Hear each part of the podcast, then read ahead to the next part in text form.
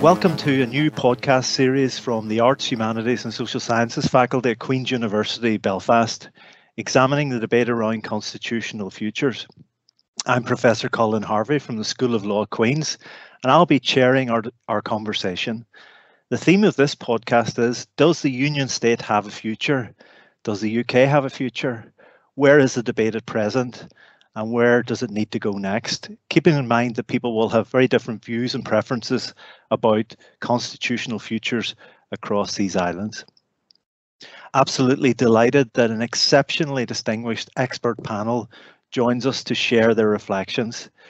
To say that they are well placed is a vast uh, understatement, and I could spend the rest of this episode just describing their various achievements, but I'm not going to do that. I'll keep the intros relatively brief. Professor Jennifer Todd is a fellow at the Geary Institute for Public Policy, UCD, research director at the Institute for British Irish Studies, UCD, and now emeritus professor in politics and international relations at UCD. Dr. Etain Tannam is associate professor of international peace studies at Trinity College Dublin. Professor Aileen McHarg is Professor of Public Law and Human Rights at Durham Law School. And Professor Michael Keating is a research professor at the University of Aberdeen and from 2013 to 2020 was director of the Centre on Constitutional Change based at the University of Edinburgh. As I say, I could say much, much more about our wonderful expert panel today, but we want to have a discussion about constitutional futures as well. Just want to thank you all for participating in this QUB podcast series reflecting on the constitutional present and constitutional futures. Thank you all for taking the time to be with us today. Okay, on to some questions to, to get us started. Uh, initial question would be in two sentences, and bearing in mind we're, we're, we're keeping our audience with us today, in two sentences, if you had to tell us what you're working on at present, right now, that's relevant to the topic under discussion, uh, what would that be? Tell us something about what you're working on at present, relevant to this subject in two sentences. Jennifer. Sentence one I've been talking to British elites about how they understand the Union in Northern Ireland, conservatives. Sentence two and I'm also talking to everyday people that don't identify as unionists and nationalists in Northern Ireland to see how they think about the union. That's great, Jennifer. Etain. I'm looking at, in my book, which I have now gone back to properly, um, looking at British Irish relations in the 21st century, which I think I've said to Colin before. Um, the contract was signed in 2016, just before the Brexit referendum. And the um, commissioning editor said, "Don't worry about Brexit. I'm sure it won't happen." So I, I've been quite uh, delayed with that book, but that's what I'm working on. It's looking at the totality of relations um, between uh, the islands, between Northern Ireland and Ireland, um, in the context now of, of current events. Uh, so that's the main thing I'm, I'm working on at the moment. Fantastic. I'm Thank also part much. of the ARINS project with another, other members here. Absolutely. so. Aileen. Uh, hi. Um, so the the most immediate thing on my to-do list is to finish off a chapter on secession and UK constitutional law. Um, and I'm also I've also been doing work on changing devolved competences, um, particularly in the light of Brexit. So work on the UK Internal Market Act. Um, but I'm also interested in the ways in which judicial attitudes to um, devolved competence are changing in the light of what I see as a kind of supercharged version of parliamentary sovereignty, which I think we saw uh, very clearly in yesterday's um, Supreme Court decision on the UNCRC um, European Charter of Local Self-Government references. So yeah, that's two things I'm working Fantastic. On. Michael? I've been directing a big project on the effect of Brexit on the constitutional relationships amongst the nations of these islands. The idea is that the European Union membership provided an important external framework, a support system for the devolution settlement. Without Brexit, then, or sorry, with Brexit, then uh, a lot of issues have been exposed. Uh, the, the devolution settlement up pressure, but it's also exposed issues within the UK Constitution that go way back to the Union of 1707 through the Union of 1800 and so on, in which issues like sovereignty, critical issues have never been expressed. They've always been in abeyance or politicians have worked their way around them. These sovereignty issues now can't be escaped in the context of Brexit, and that's posed fundamental questions about the Constitution of the United Kingdom. Thank you very much. Thank you everyone for that, that introduction. So the next question is, is the why question. There's been an intensification of interest in the discussion around the State of the Union. In fact, intensification of interest on the conversation around constitutional futures across these islands generally. You all are very, very aware not a week goes by without a new initiative, without some comment. In fact, at times it's hard to keep up with, with what's happening. I want to ask the why question. Why is this happening? Why this intensification of focus on constitutional futures across these islands and on the State of the Union? Aileen? Um, well, I think you know it's an expression of of of anxiety. I mean, I, I think about Colin Kidd's idea of of banal unionism, you know, or wallpaper unionism. The union was most secure when people just didn't talk about it. So the, the fact that they're talking about it is itself um, an indication of anxiety, and that's anxiety that's been building for quite a long time, and maybe it's it's never gone away in, in relation to, to, to Northern Ireland.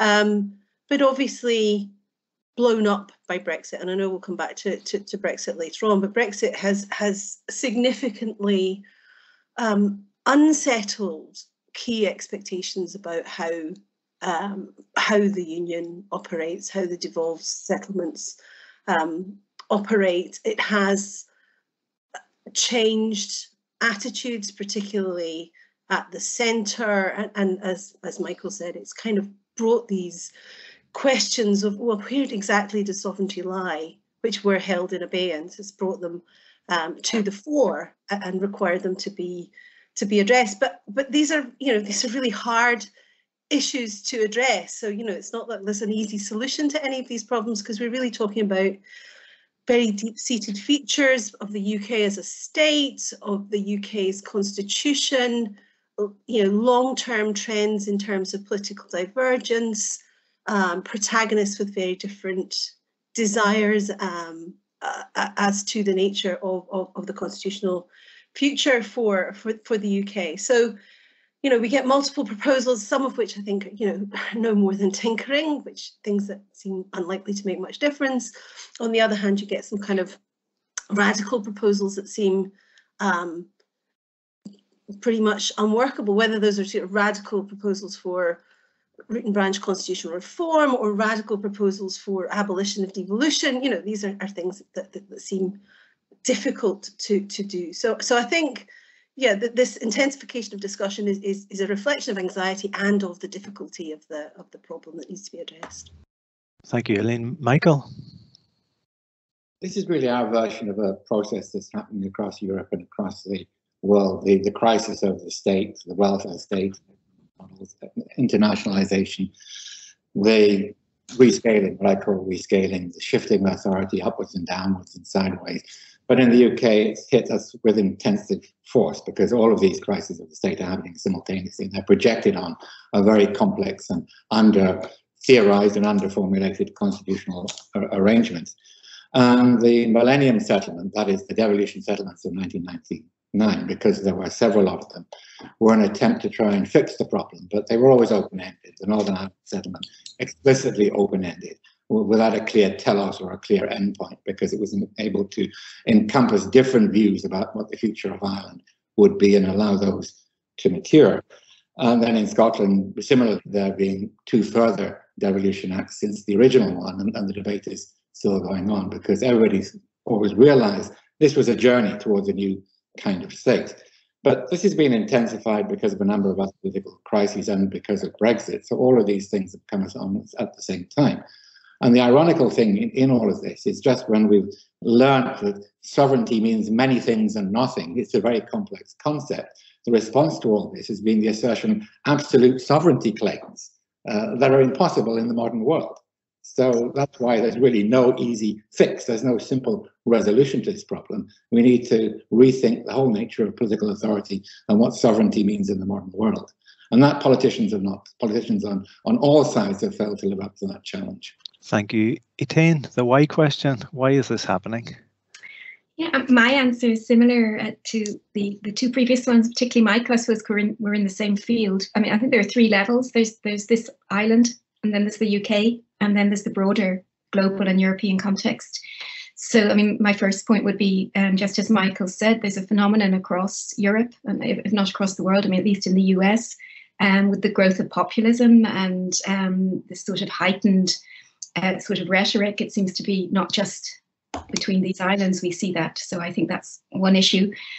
In terms of why, I'm not even going to attempt to answer that question. I think it's outside my pay grade. Yeah. Um, in terms of the island, I think Brexit, as as both speakers have said, is is a huge factor. Um, it has been both a catalyst for tensions and issues that would be, you know, under the surface, and also a cause in itself. Um, and I think without a doubt, it's it's been transformative. Um, in terms of um, it as a catalyst, I think there are other tensions which have been brewing within Northern Ireland, perceptions from some unionists that the Good Friday Agreement wasn't serving their interests or that there was an unfair influence of nationalism and all the things which through the decades, you know, we have heard in the past, they did seem to become exacerbated. And Cathal McCall, um, your colleague in Queen's, has written about the culture wars, um, sort of really that we're developing from early on in the millennium. Um, so there are issues there of tension um, where the agreement was not seen to be working, uh, uh, perceived to be working. And as Claire Sugden said in Trinity, perceptions matter, you know, whether it was real or not, it was not perceived to be working. So all these things were under the surface and Brexit then really acted as this catalyst and in itself is a huge challenge um, you know, to deal with and to manage, no matter what side of the ideological divide we're on. It, it clearly is a transformative change, and I agree very much. It, it's created anxiety, um, which feeds into that sometimes this kind of dogmatism and emotionalism. And then finally, the role of social media. Again, not my area, um, but just you know, anecdotally, you can see the, the sort of emotionalism, the venom, the lack of empathy, which it seems to reflect, and of course, not the whole population, but it must have some kind of influence for a pocket of the population. So, complex question and a very complex answer, and I've tried to attempt That's to answer a little of it.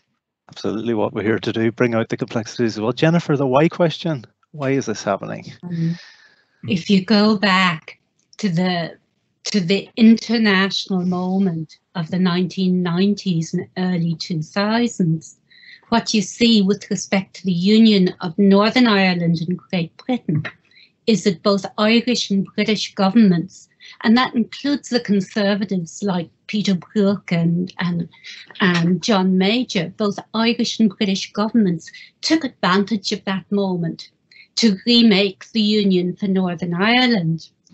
And what changed and why we're having the problems now happened before Brexit and it happened with the Conservative Party and within the Conservative Party. And some people put it as early as 2008, 2009 in becoming um, more assertive, more muscular, more sovereigntist, and less less understanding of what the new union was. The Labour Party followed.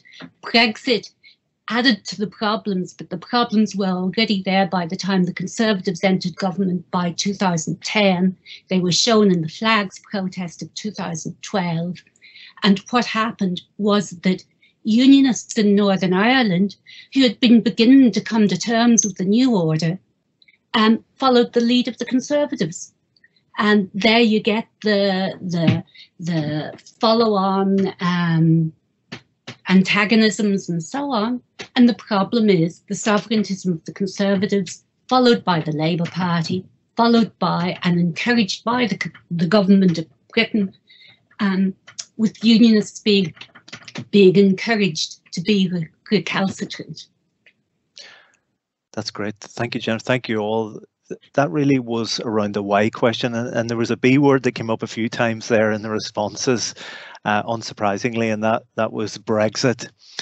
So I want to move on now to thinking about the impact that Brexit has had, is having, and also where this is likely to go in the future. What's been the impact of Brexit? But I want to also cast your mind to that futures question. You know, where might this all be going next? Slightly unfair, number of unfair questions in this. You know, but Etain, impact of Brexit, relationships around these islands, and where is this going next?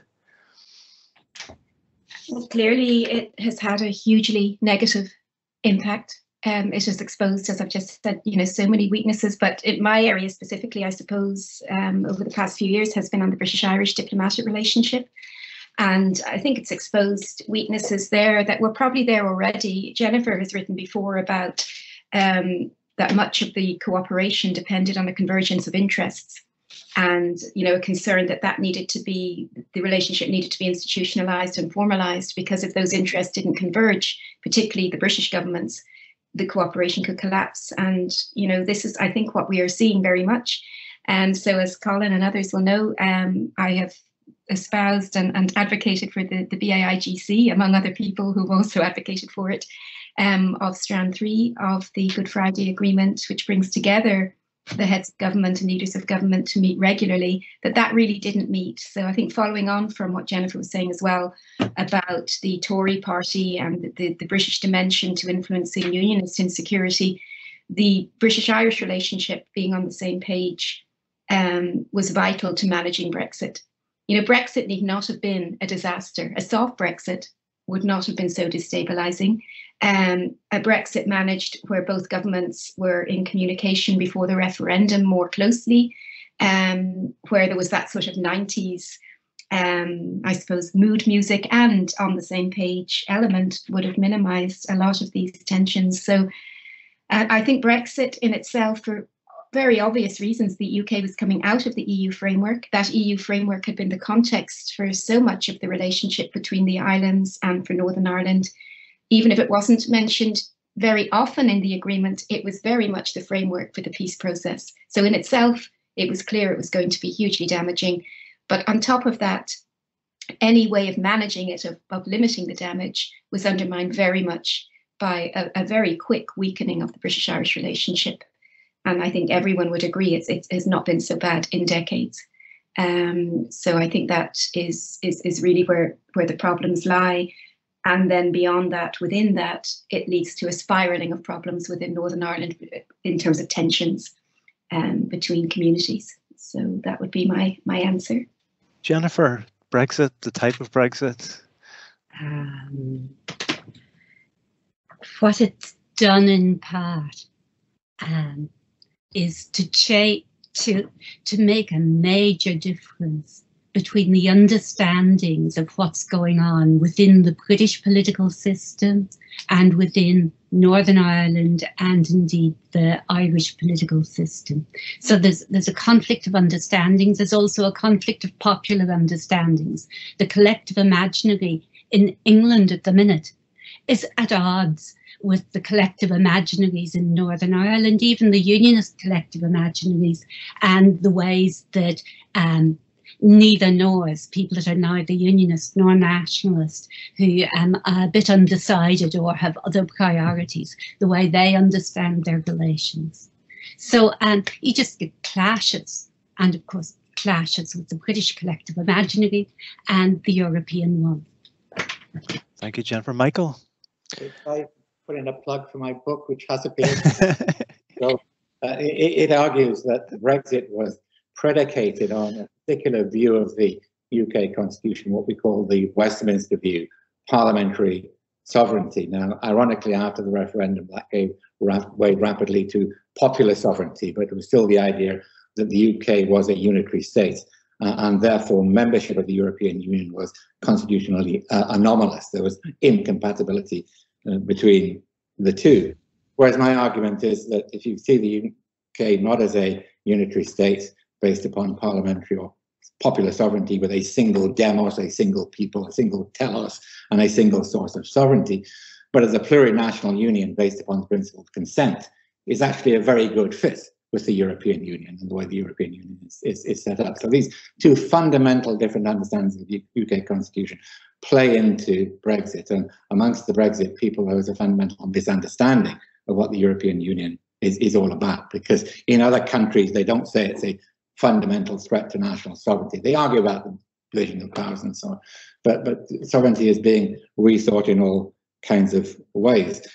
Therefore, Brexit was accompanied not only by this assertion on the part of the UK government of absolute external sovereignty, but also the recovery of parliamentary supremacy as a principle to govern the internal constitution of the United Kingdom. Those go together. That raises all kinds of problems about the nature of the settlement, particularly the Northern Ireland settlement, was it explicitly based on multiple identities and not defining the ultimate aim, respect for different communities, but it also underlay the Scottish settlement too, and was developing as an idea in, in Wales. That's the, the, the fundamental problem with what's going on here, and, and why then you're getting this really new kind of sovereignty. Uh, Aileen referred to this new kind of unionism. It, it, it's not entirely new, but it's a recuperation of a very intransigent notion of what the union is all about. And then if you add to that questions about borders, questions about the market, questions of the borders are fundamental, of course, in the, the island of Ireland, but they're also relevant to Scotland. There are all kinds of things that have come up which were simply not anticipated in London. And I was talking to people in London around the time of the Brexit referendum, they either they didn't know about these things or they assumed that they would just go away because they weren't terribly important.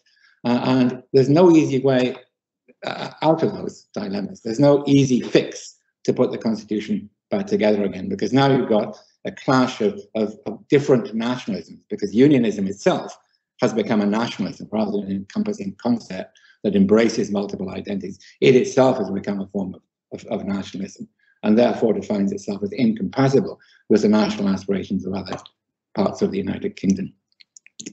Thank you, Michael. Aileen, Brexit. Um, yeah, I mean, I, I, I, would agree with with much of what's been said already. So, I mean, I think Brexit was inevitably going to have a destabilizing effect on the territorial constitution because of the way in which competences were intertwined across sort of three levels of government and then that has to become two levels of government. So that was a problem that had to be dealt with and then it's obviously you know, greatly exacerbated by territorial divergence in the in the referendum result and in the way in which um, questions of EU membership are tied up with with nationalist movements in in um, both Scotland and um, and Northern Ireland. Um, but even if you'd taken all of that out, there would still have been a, a constitutional problem to address. And, and and the real, I think one of the, the, the real problems is that um, you know, it, the removal of the uh, of the EU constraint, which constrained the set the UK level as well as devolved levels, that that newly exposes the devolved governments to uh, parliamentary sovereignty, and it greatly exacerbates um, the asymmetrical nature of, of, the union. There, there are there's uh, the minority status of Scotland, Wales, and Northern Ireland is is is is exposed by Brexit in a way that I think was was kept a little bit uh, under wraps before. Um, as Michael said, the territorial dimension of Brexit really wasn't taken seriously, viewed as a bit of a nuisance, and I think he's right to say that um, there is a lack of understanding and, and a lack of interest actually in what goes on in the other parts of the UK, and that's not, not that's not new. You could see it back during the 2014 independence referendum. You know, well, in Scotland, we were talking about that endlessly. If you went to Westminster, they were talking at that stage about the possibility of a, of a EU withdrawal referendum and, and, and the Scottish independence referendum really barely impinged until uh, the, the, the, the kind of very late stages.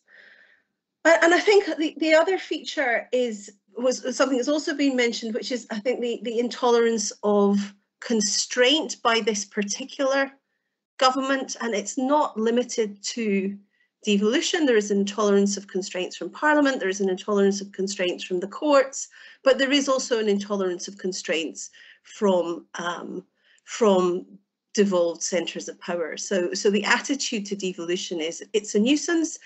We would get rid of it if we could. If we can't get rid of it, let's try to contain it. Let's put in, keep, ensure that the devolved governments, the devolved legislatures are kept firmly in their place, and that leads to really adversarial behaviour by the UK government, and it leads to unilateral action, you know, unilateral imposition of the UK Internal Market Act, which is really quite extraordinary, a very, very important reform to the devolution settlements, but done uh, on a unilateral basis with, with barely any consultation uh, and no consent from, from, from the devolveds. So uh, yeah, a, a variety of reasons why it's, it's been problematic. That's great. Brexit, uh, it's going to run and run, I suspect, this discussion. But I just want, Aileen, just take follow on from a few things you were saying there, and, and whoever wants to come in on this question. But as you you know, that it's a recurring exam question in all constitutional law exams around the UK. But the question, recurring discussion about a written constitution for the UK or codified constitution and that's sort of resurging again in the sort of post-Brexit context with an intensified discussion of that. I just wondered, Aileen, how you know realistic, feasible that conversation actually is, given some of the things that you've all talked about about the state of relationships around the UK at the moment.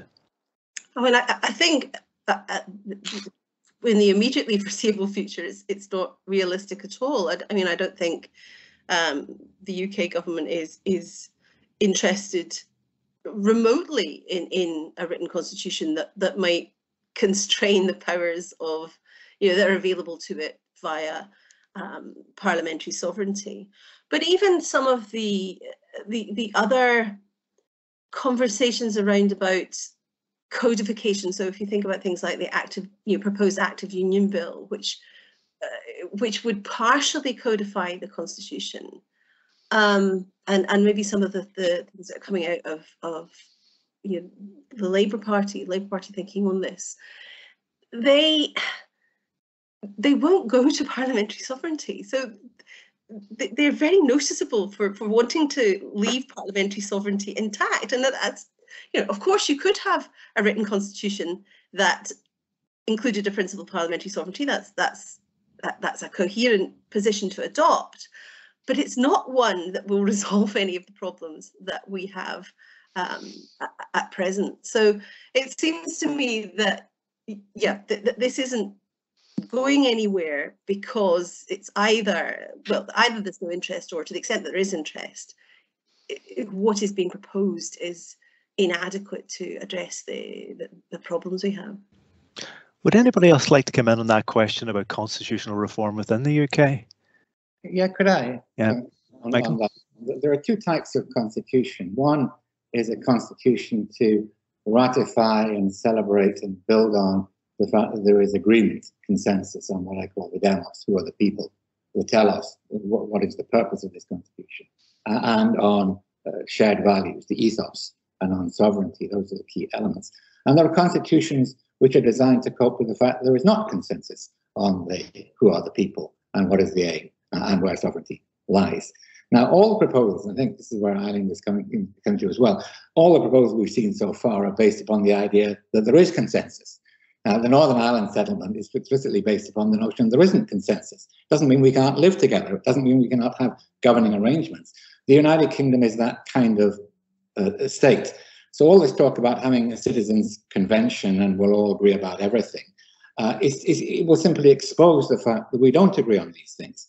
Now, one reason why uh, we don't agree on these things is not actually because we have different values. And again, this is coming from the unionists, the Gordon Brown camp. Well, we all share the same views about the welfare state and liberty and democracy and so on. These are British values. Well, it's true that people in Scotland uh, and, and England and Wales and, uh, and across the island of Ireland uh, do increasingly share these basic values.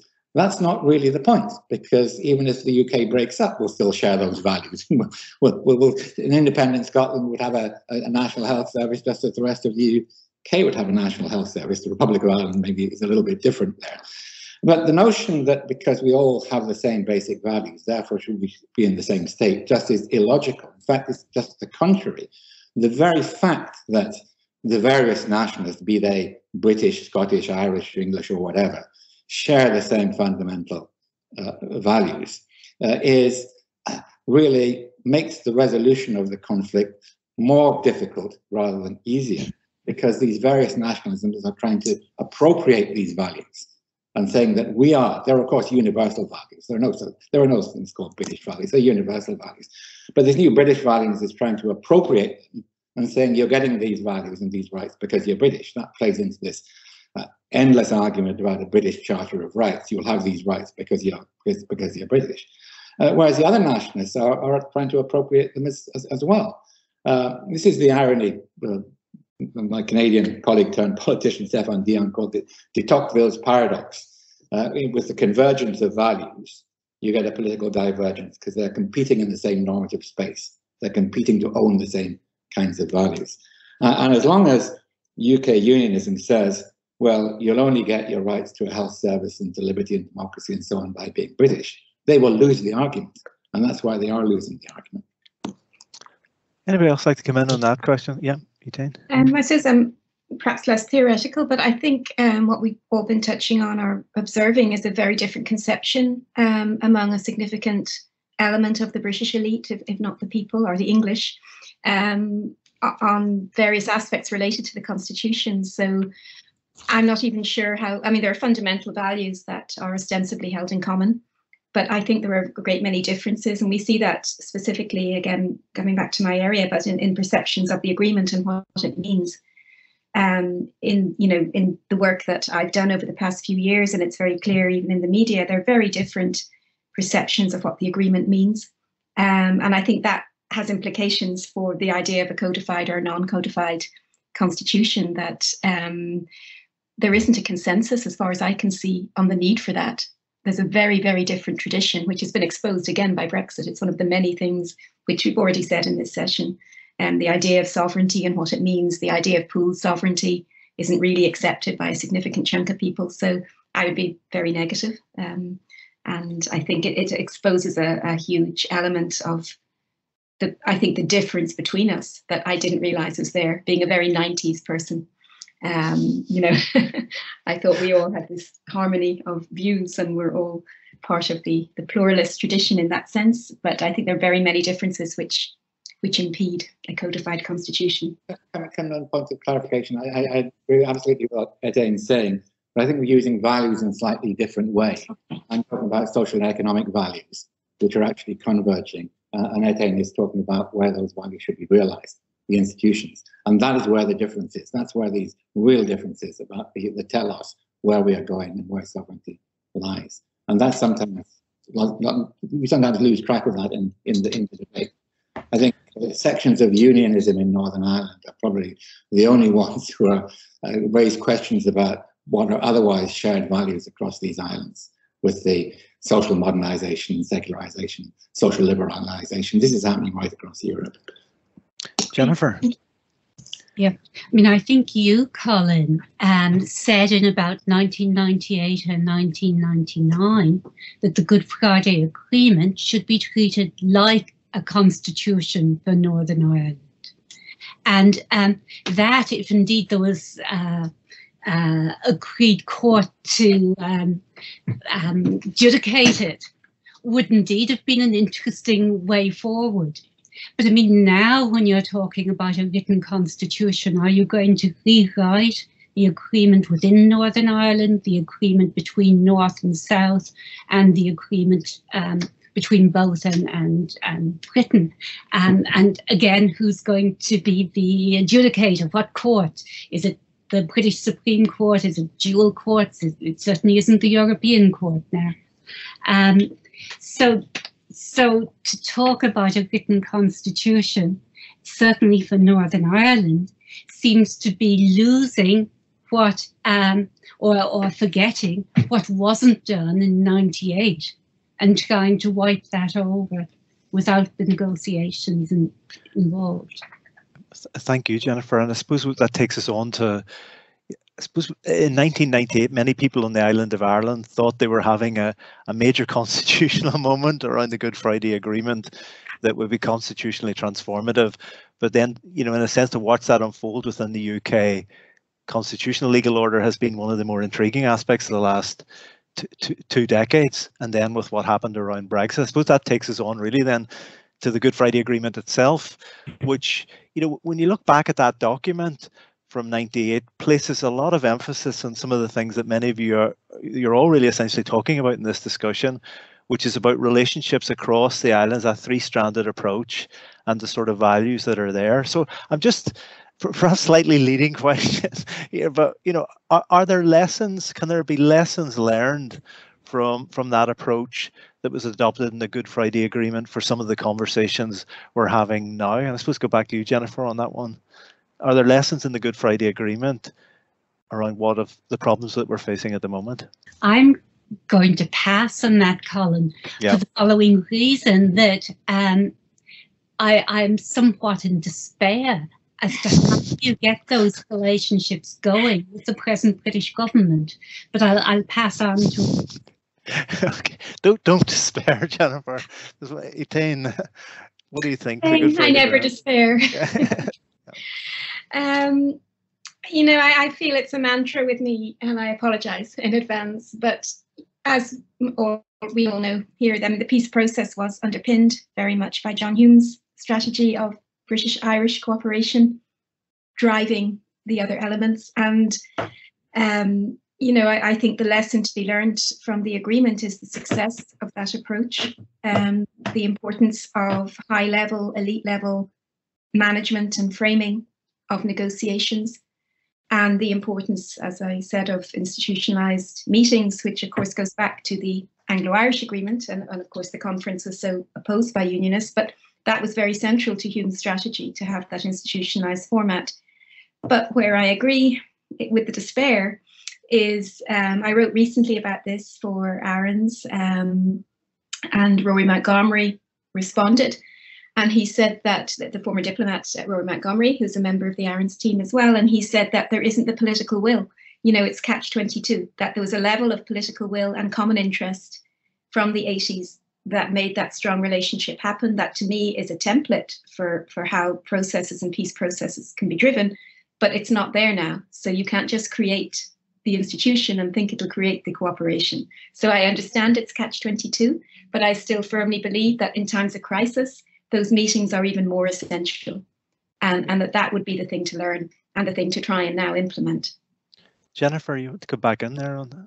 Simply to say that that in a book with John Coakley, um, I recently um, looked at the making of a settlement and agreement in Northern Ireland and the way it had slowly been built up by British and Irish elites, um, incrementally forming, um, you know, building on, on one layer, um, other layers, and so on up to the Good Friday Agreement. And then we also looked at the ways some of the the building blocks of it had been pulled away in the last 10 years. Um, so I, I, guess I just wanted to give a plug yeah. to to our negotiating Absolutely. settlement in Ireland, Oxford University Press 2020 book, um, which actually talks about this precisely in its final chapter. All material available in all good bookshops, all promotional. Michael, in terms of the Good Friday Agreement, any lessons for what we're experiencing now across these islands? The Good Friday Agreement was very interesting from a comparative perspective because it showed how in extremis you could spend, suspend the usual assumptions about the relationship between the state, the nation, sovereignty, and borders. Uh, you could do something. Now, the circumstances were here's a piece of territory and neither state, frankly, wants it. Uh, so the, the, the big politics, the geopolitics was, was taken out of it. The European uh, framework helped that. So indeed did the um, intervention from the United States. It was it was internationalized, and nevertheless, it shows what what can be done, what creative unionism could get its mind around, because these were unionist governments in the United Kingdom that negotiated this. What's happened to it? Well, well, uh, both, Jennifer and Etain can talk about that in a lot greater greater authority than than I can. But from the UK side, it's unclear what the position of the UK parties is in relation to Northern Ireland, because the present government just blows hot and cold. On the one hand, we'll go back to the John Major thing. We are neutral. We're just holding the ring. And then this aggressive unionism. Of course, that is part of the union. And I talk to people in the various union think, think tanks and so on, think, is Northern Ireland part of your union? And they, well, yeah, maybe it is, maybe it isn't, or we're not sure. We fudge that one. So what is the union? We don't know whether it is four nations or three nations or, or, or, or, or what it is. And that's part of the incoherence of unionism, because if the unionist parties, uh, but particularly the present government, could get their mind around the complexities of Northern Ireland and really understand what it's about, they would find it a lot easier to deal with Scotland. Uh, uh, instead of imposing this old-fashioned centralizing form of unionism uh, on Scotland. And indeed, Wales, we haven't talked about Wales very, very much there, but Wales in some sense is really very interesting because they've come from a very institutionally very weak position to asserting a particular conception of the union. They're not nationalists, the Welsh government, they are home rulers. And so there are very interesting debates and very interesting ideas that they've been putting forward, which were simply, simply ignored. So yes, the Northern Ireland settlement seemed to be misunderstood, uh, but the same is true of the Union in general. Aileen, there and re reference there into links to Scotland as well, and how an understanding of perhaps here might help some of the debates at the moment. What do you think?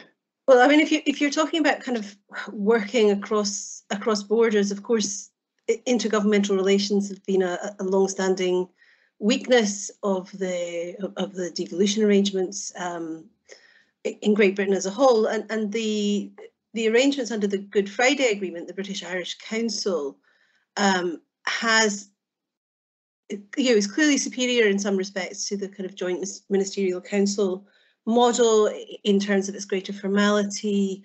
Uh, it has a standing secretariat.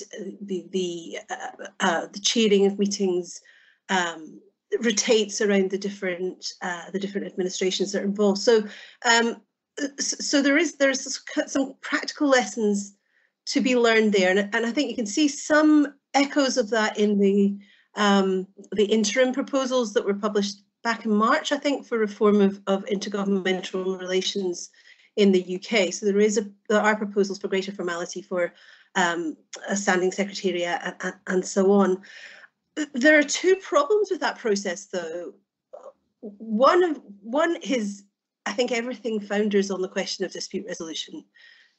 Dispute disputes, you know, there's a kind of assumption that disputes will be resolved if only we talk about them. But if that doesn't work, then it's kind of well, mm, well, when, then what happens? Well, what happens we know is well, the UK government will just ultimately do what it wants, um, and we can't get round that unless we move to some sort of uh, properly federal model. Um, but the other issue, uh, which other people have, have referred to, is, is, the question of sincerity. I mean, these interim proposals were published in March, but this process of reforming intergovernmental relations has been going on literally for, for years. Um, so, you know, we have to, to, to doubt the or question the commitment to actually reforming these, especially when, as I've said already, the way in which the UK government acts is not in keeping with what it says about the need for cooperation and uh, uh, you know and, and mutual respect and all of that. It doesn't you know actions speak louder than words i think uh, in this and as in other areas okay a lot of focus there thank you all very much on on on relationships and we've talked about brexit but i suppose i want to take us on to the next question about the uk itself and its future there's obviously two constituent parts of the uk voted and not to leave the European Union. There's a growing focus, as you're all, all, aware, on referendums in Scotland and also on the island of Ireland at the moment, albeit with different constitutional backgrounds and context to those two conversations. So just really want interested in getting your thoughts as to you know where we are now, but but essentially where this might all go next.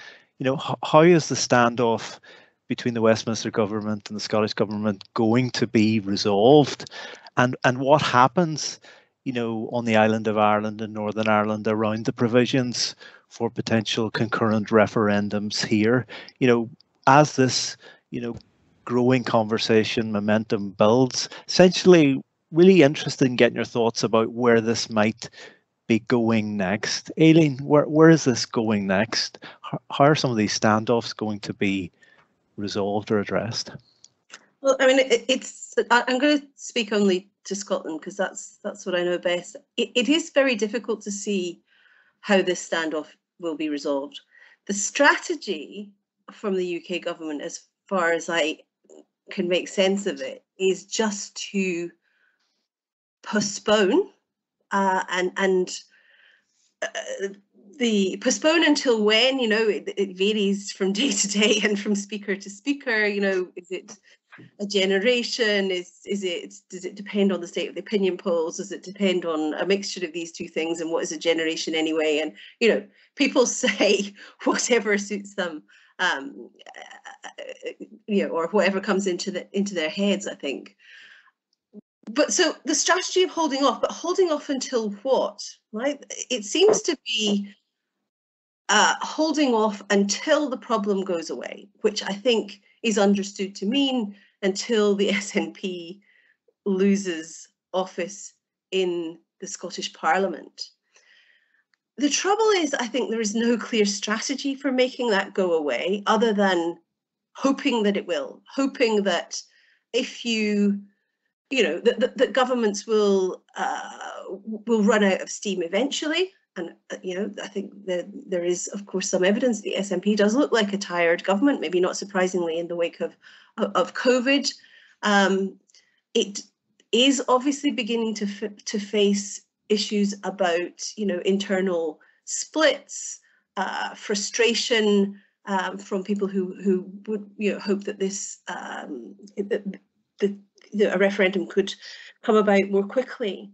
But but the difficulty with that strategy is twofold, I think. One is the lack of credible opposition in Scotland, and the other is that, that support for independence is is wider than the SNP. Um, you know, there there is, and and the demographics of support for independence are. If I was a unionist, I would be terrified by those demographics uh, because levels of support amongst young people are very, very high. So, uh, yeah, I, th I, think the strategy seems to be, uh, well, well, if we hang on long enough, the SNP will be out of power and then the issue will go away. But I don't see that that, that as being a very credible strategy. What the SNP can do, what the Scottish Government can do in the short term to try and force things that is is is very difficult. It's not clear what it can do at all. I, I mean, I, I, see this as, as being very much a, a, a, political issue. I think opinion polls really do matter. I think if you know if if levels of support for independence uh, build to I don't know what level, but a, a level showing sustained and clear majorities in favour of independence, then I think it's very hard for a UK government to resist. But we're not seeing we're not seeing dramatic movements in the opinion polls. We've seen gradual movements. We've seen some shifting back in levels of support. So, on, you know, from that point of view, we seem to be in in for a long game as well. So, you know, both sides, I think, are, are playing a long game, and that's frustrating for many people and problematic in in in in, in many ways because you know, it's difficult to predict what might happen over the long term. Thank you, Aileen. Etain, where, where's the discussion going next around referendums on the island of Ireland, perhaps? I think it's such a tough question, and I feel it shouldn't be, but it's it's so complicated. I think there are two. Well, the first fact, of course, is under the agreement that if a majority, if it's felt, there's evidence that a majority support would support united Ireland, then the Secretary of State must call a referendum. So, you know, currently there isn't clear evidence that majority exists, but clearly Brexit has had an impact, and the demographics are an important factor too. Um, with you know the changing position demographically of unionists, so I think that is a big uh, issue, obviously, in determining what happens in the future, and also the increase in the numbers of young people who aren't, um, you know, as committed, who are from perhaps unionist backgrounds, but aren't committed to the union in the same way, who would be classified as neither, and um, who are happy with the situation as it is, but aren't um, as committed. So there's a lot of possible reasons, even though the um, opinion polls do not indicate there's a majority in favour of unification. There are lots of changes occurring, which would imply that could change. So that's one issue. Um, the second issue is opinion in Ireland um, about that, or Republic of Ireland or the South, whichever uh, terms I should use. Um, that you know that it's there's a vast majority who would say they are in favour of a united Ireland, but then there are questions about well, if people had to pay more tax, would they be um, you know, if you drill down into that, is it aspirational or is it something that if there was a referendum, you know, in six months or in three months, would people actually vote for it? So I think it's it's unclear what the support would actually be under certain conditions. A big factor there in public opinion down here is the level of stability and reconciliation in Northern Ireland. so I think when, you know, certain things occur which seem to be part of the past or which indicate instability, I do think that it would affect, and no hard evidence, but I think it would affect some opinion here about wanting a united Ireland. So my final point would be that there is a core division from what I can see. I'd like to hear other people's views. Um, but I think there's a core division between those who think you need reconciliation first on the island, and that's going to take years. You need it in Northern Ireland and you need it on the island.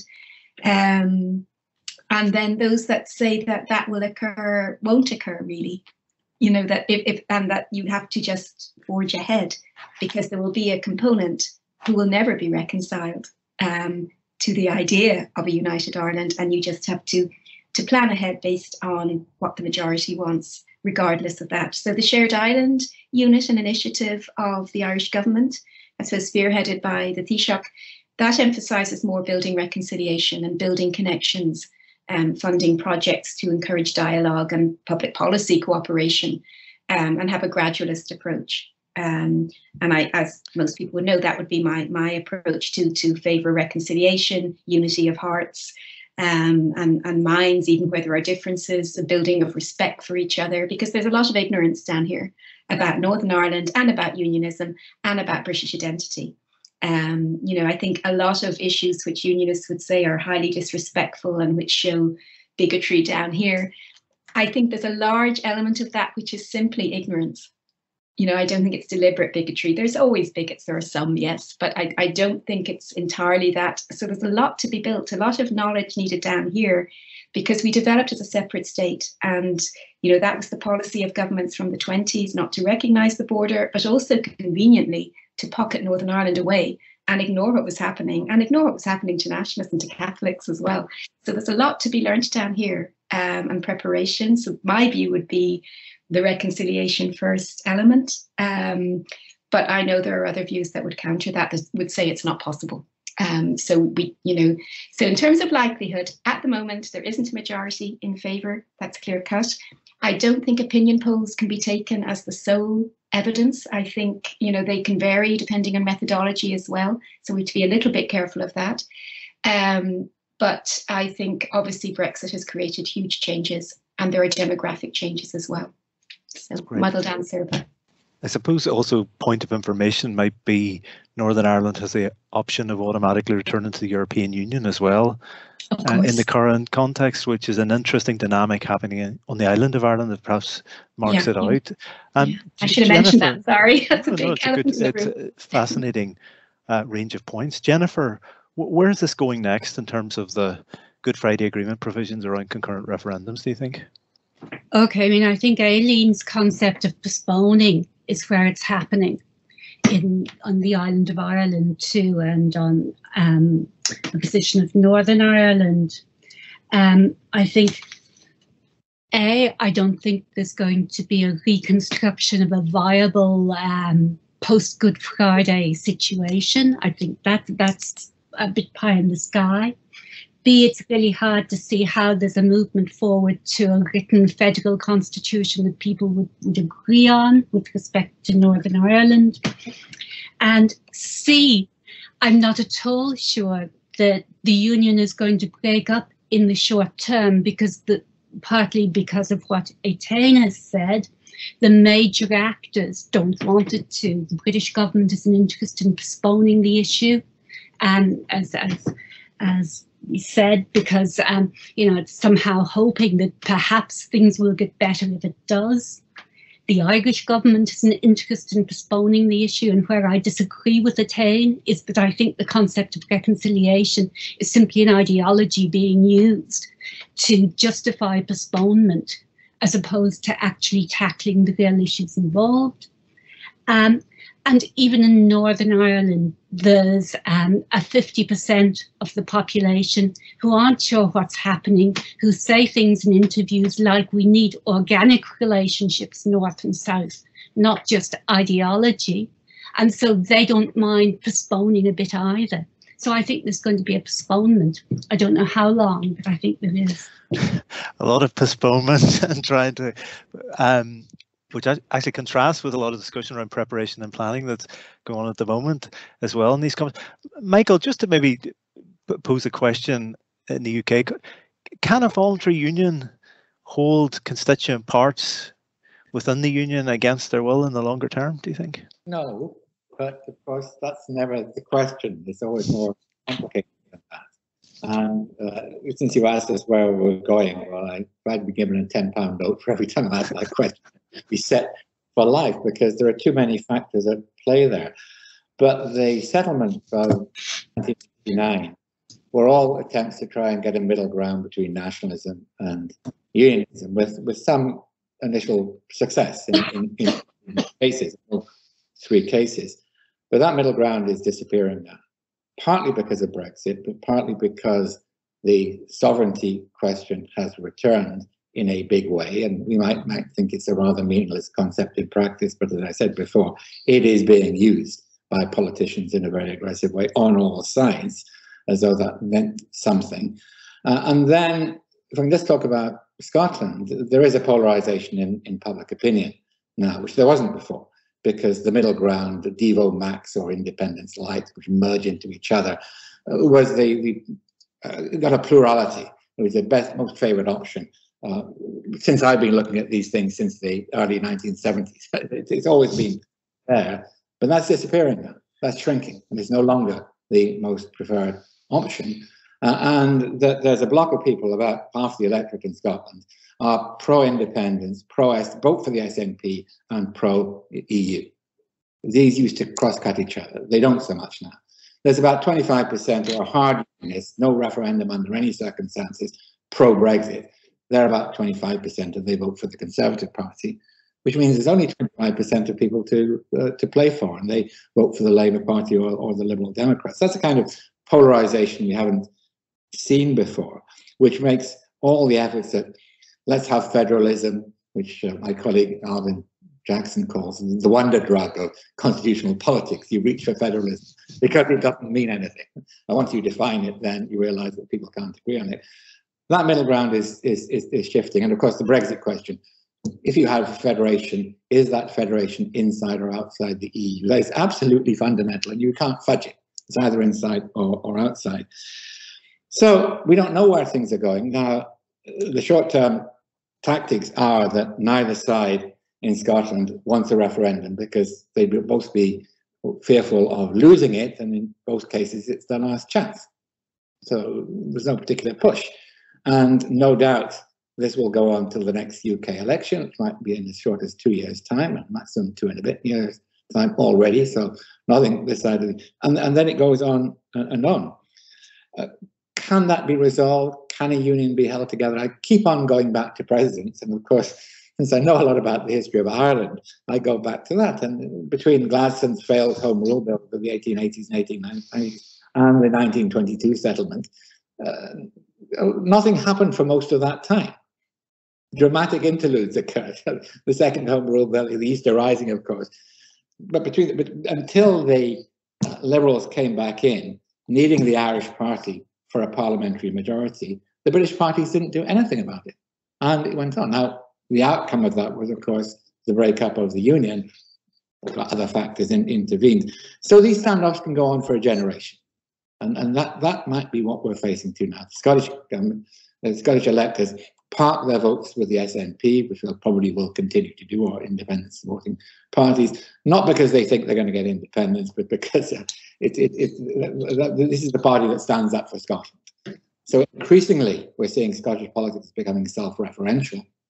Increasingly, things are within a Scottish context, uh, the Scottish Parliament will no doubt get additional powers. The next big thing to do with, with welfare, a Labour government will probably give them uh, a, a, lot of that.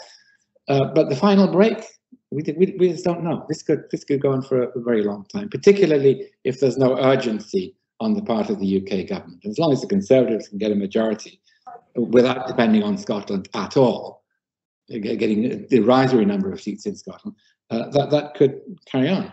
As for the principles underlying a new settlement, again, we, have all been skeptical about let's have a big bang constitution and write it down and that'll solve the problem.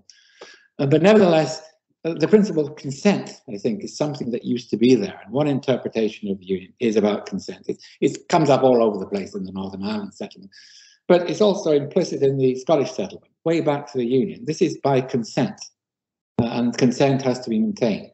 And it's not by a simple majority across the United Kingdom. That's, that's not how the Union is kept together. I don't see much evidence that the UK government is, is conscious of that in the way that previous unionist governments were. Uh, that, that, got, you, you got to be aware of that and, and consent isn't. And it crops up in all sorts of places, including, uh, I know Aileen's the lawyer here, but, but including the various consent mechanisms in the various Brexit, this is a Brexit legislation, consent and consent means consent, except it doesn't mean consent. Even legally, they try, it doesn't mean anything at all. But more important as a general constitutional principle, it just seems to have disappeared until we get that back. And, and I know uh, some of the more uh, thinking unionists and, and, and, people in the in the Conservative Party are, are, are, grasping with that idea. Maybe that's where we've got to get back to, because that's somewhere in unionism is that idea which can be recovered uh, and used as a basis of reaching some kind of ways of doing constitutional politics, not a big bang solution that's going to fix the problem forever, but ways of doing constitutional politics that will allow us to, uh, to carry on in the absence of an overall uh, constitutional settlement. Thank you very much. Thank you all of you. You'll be all delighted to know that this is the last question, right? So thank you. Absolutely fascinating insights. And it's an entirely unfair question, right? But obviously the we're thinking about futures and constitutional futures. So I'm going to put you on the spot for the last question, and uh, I'm going to ask you to make a prediction. Right? It's totally unfair, but but why not? Let's let's go there. If we were gathering together again, perhaps in person in 2030, to to do this, what what do you think might have changed uh, in 2030, given what we know now, given the trends that you've pointed out, and I'm conscious a number of you said you didn't want to make any predictions at all about next week, let alone 2030. So, but I'm going to ask you, what predictions would you make for the decade ahead? And I suppose slightly challenging question: Will there be a UK in 2030, Michael? well, I'll go in an indirect way, which is to say that in in the last 50 years, uh, every 10 years or so, the, the Unionist Party, particularly the Labour Party, comes and asks my advice about. So back at the beginning, I said, you should have a Scottish Parliament. No, no, no, we're going to do that. And in the 80s, I said, well, you've adopted devolution. You should have a parliament called the parliament, elected by proportional representation, define the reserve powers, not the devolved powers, and entrench the European Convention on Human Rights. And he said, this is the leadership of the Labour Party. Very interesting, but Michael, that's totally unrealistic. That's exactly what they, they did. Um, so I'm pretty good at predictions. but I, okay, give us one then, Michael. my advice is always taken, but far too late. And now I'm saying to them things like I've been saying just now. You've got to get your head around the fact that this is a, a union, but I'm not convinced that that will happen in time. Uh, I think it's likely that there will be a referendum on Scottish independence at, at some point, and, and probably an Irish referendum uh, as, as well in, if only because that's the only way you can at least justify the status quo. Uh, I think the unionists at some point in Scotland will realise that uh, we've got to renew uh, the consent for, for, for the union. We can't go on like this forever. But it may, it may take a very long time. And if you look at Scottish opinion, again, I'm evading giving my own answer to this question. but all the opinion polls, the surveys say uh, most Scottish people think that Scotland will be independent within 30 years. Now, 30 years ago, they said exactly the same thing. So there's this notion that the union is not permanent, it's always up in the air. and, and now even more so. It's not taken for granted. Uh, so yes, in independence is, is entirely possible, but it won't be independence in the classic sense because that doesn't mean anything. Uh, it, it, will be independence embedded in a wider set of interrelationships with the rest of the UK and with the European Union. I won't go into the details of that because they're horrendously complicated. But that's, I think, what we'll, what, what, what, where we'll get to, uh, whether we become independent or not. Uh, despite the fact that this third way is losing support, support for it is shrinking. That's the only way we can resolve this problem. So we will eventually we'll muddle through to that situation uh, and, and get something that will work, but we will probably never get a consensus on its foundations.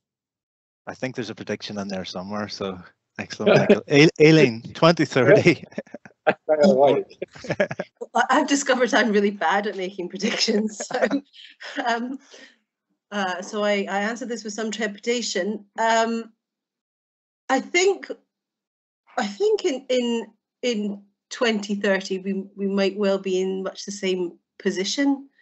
Um, I think we will see a decade of the enfeebling of devolution um, for a good few years yet. We're going to see um, a very assertive UK government, centralising UK government, but it's difficult to see any of that cutting through in a very decisive way if, if in, terms of public opinion, if, if, Brexit didn't cut through in a decisive way, it's very hard to see um, the cabining of, of, of devolved autonomy uh, cutting through. So, so I think we we we will be in this sort of same state of unsettlement, of tension, of poor poor relations. Um, but as I said, I'm extremely bad at predictions, and uh, no doubt something will come along um, that um, that proves me completely wrong. That's great. We'll probably be sitting here, and I'll be asking, "What are your predictions for 2040?" next. Etain, 2030. Where where where will things be by then? I'm really bad at predictions, having not predicted Brexit and not predicted many things in my life. Um, so there's a health warning with this, definitely. I think um, a lot depends on the British government's behaviour. If if we have British governments behaving like this Conservative government, the chances of the breakup are much higher. I think I agree with Aileen. I, I think it's probably on balance unlikely um, in 10 years it'll break up. Uh, beyond that, if you were to ask me, you know, for, for you know, another 20 years, I would say more likely I'd be on balance saying yes. But a lot depends on how British governments manage this. And a lot of the public opinion and divisions have been exacerbated by just precisely what Aileen has talked about, and Michael, all of us, I suppose, on this very centralising British government with a return to traditional sovereignty, which will just exacerbate issues. And of course, EU membership that Colin, you know, kindly reminded me of as being a huge factor in terms of the push for um, um, independence from the different constituent parts. So I would say, on balance, no, it won't break up in 10 years, but I'm uncertain. So I'm, I'm hedging my bets. Um, but a lot does depend beyond that and in the next 10 years on how British governments behave towards Wales, Scotland, and Northern Ireland, particularly obviously Scotland and Northern Ireland. Thank you. And also on reconciliation, to me, it does. I think there is a, a substantive policy issue there. It's not just uh, my view is It's not just about postponing it. You know, I, I get the impression that Micheál Martin is very committed to it as a value, and it has been permeating policy for decades. But that's a separate issue. Great, Jennifer, twenty thirty. 2030, the only thing I'm going to say with confidence is that we're going to have a more complex public in Northern Ireland, more complex mix of public of views, more distancing from set Protestant Unionist, Loyalist, or Catholic Nationalist Republican um, views. So there's going to be a more complex public. There's also going to be a more complex and perhaps hopefully more informed public in the South um, more than likely, even in England, some of the impact of Brexit will, will come clear, so you might have a more complex public there then. Um, what happens politically depends a lot in that context in Ireland on what projects are put forward for change. Um, I agree with Michael that the only way way change is going to work is this complex mix of independence, interdependence via consent. What that's going to look like and whether or not the complex publics are going to go for it depends on the political projects put forward.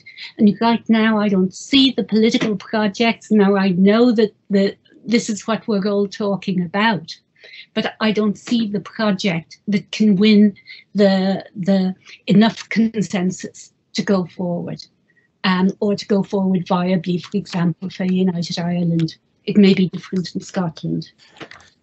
Okay, well, th thank you all very much. We can get together in 2030 and we can see where we are by then. This conversation. Look, I, I could listen to you all for for weeks and months. I could listen to you all until 2030, but we can't. We're we're we're we're limited in the amount of time we have. Uh, today for this podcast. I just want to thank you all for sharing your incredibly valuable insights and reflections as part of the series. I want to wish you all the very best in your ongoing and vital work.